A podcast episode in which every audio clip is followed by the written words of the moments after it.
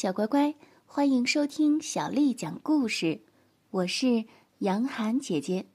今天，杨涵姐姐继续为你讲的是中国经典儿童文学大戏《中国神话故事》，作者是聂作平。我们要感谢春风文艺出版社的叔叔阿姨为我们出版了这本书。第二集，女娲的故事。上集我们讲到。盘古死后啊，天地之间出现了一位美丽的女神，叫做女娲。可是时间久了，这位女神总觉得世界上好像缺点什么，但是到底少了什么呢？她也说不清。无聊且无奈的女娲坐在水塘边发呆，她偶然看到平静的水面上倒映出自己的倩影。一下子呀，就茅塞顿开了。孤独的根源就在于这个世界上没有像自己一样的生物。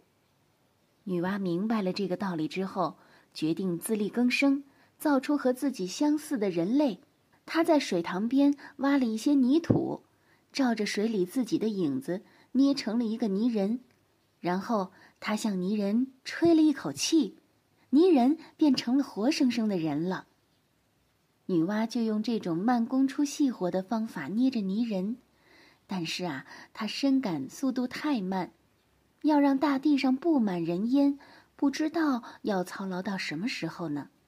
于是啊，她发明了一个简单的方法：把一根树枝伸入了泥潭里，沾上泥浆后向地面挥洒，这些星星点点的泥浆落到地面上，就变成了。一个又一个的人，这些人围着女娲欢呼了一阵，各自就消失在远处的丛林与山峦之间了。就这样不停的工作了一些日子之后，大地上已经到处都是人类的踪影了。他们采摘果实，追逐嬉戏，女娲四处走走看看，充满了成就感。但是有一天，女娲来到了一个地方。看到那里人烟稀少，同时还看到一些人躺在地上一动也不动。女娲觉得很奇怪，就用手去拨弄那些躺在地上的人，却发现他们须发皆白，早已死了。女娲伤感的想：如果任由人类这样不停的因为衰老而死去，那么自己就不得不永无止境的造人了。想到造人工作的麻烦，女娲很着急。她急中生智，参照世上其他动物延续后代的方法，让人类男女婚配，繁衍子孙。这样，人类从此便不再有断子绝孙的危险了，而女娲也不必日夜操劳的制造人类了。在人类最初的岁月里。所有的人都过着类似于食禁果之前的亚当和夏娃，在伊甸园里的幸福生活。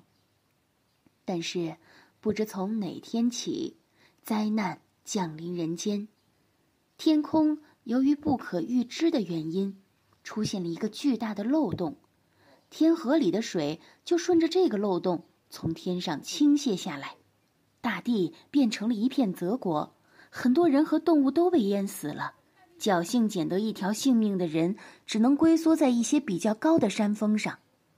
祸不单行，那些没有被淹没的地方，也不再像是从前那样平畴万里，而是裂开了一道道的口子，随时都有人类因不小心而掉进万丈深渊。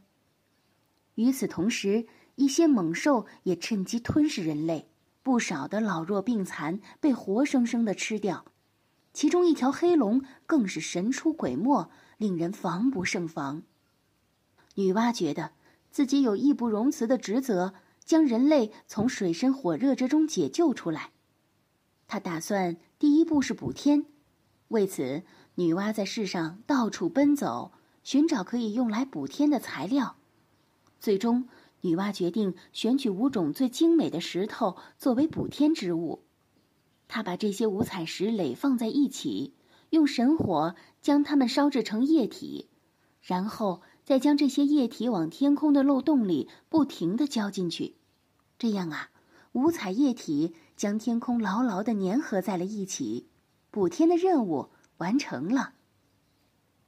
以前支撑天空的是盘古的四肢所画的四根柱子，由于年久失修，这四根巨柱随时都有倒塌的可能，天空也因此经常晃来晃去。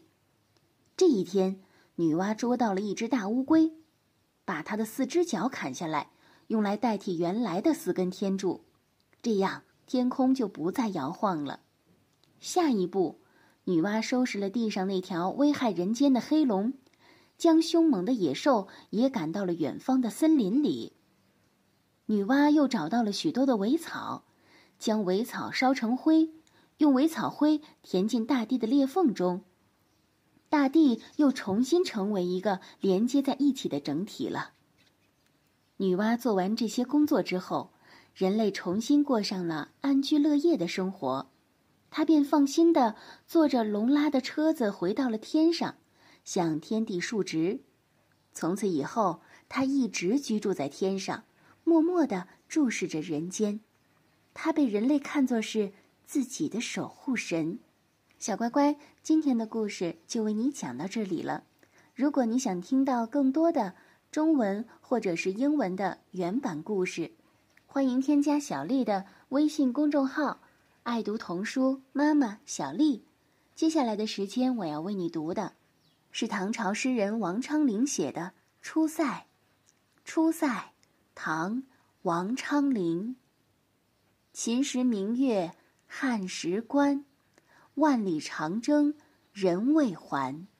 但使龙城飞将在，不教胡马度阴山。秦时明月。汉时关，万里长征人未还。但使龙城飞将在，不教胡马度阴山。秦时明月汉时关，万里长征人未还。但使龙城飞将在，不教胡马度阴山。小乖乖，晚安。